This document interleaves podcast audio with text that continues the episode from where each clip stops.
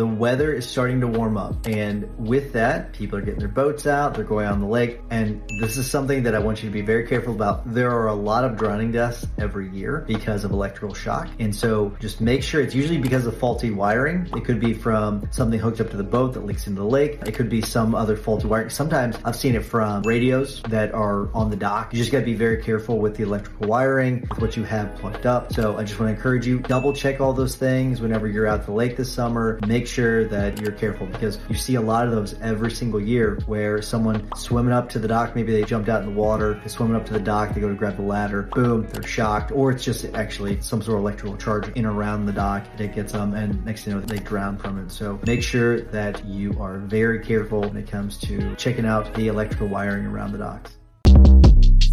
Shortcast Club.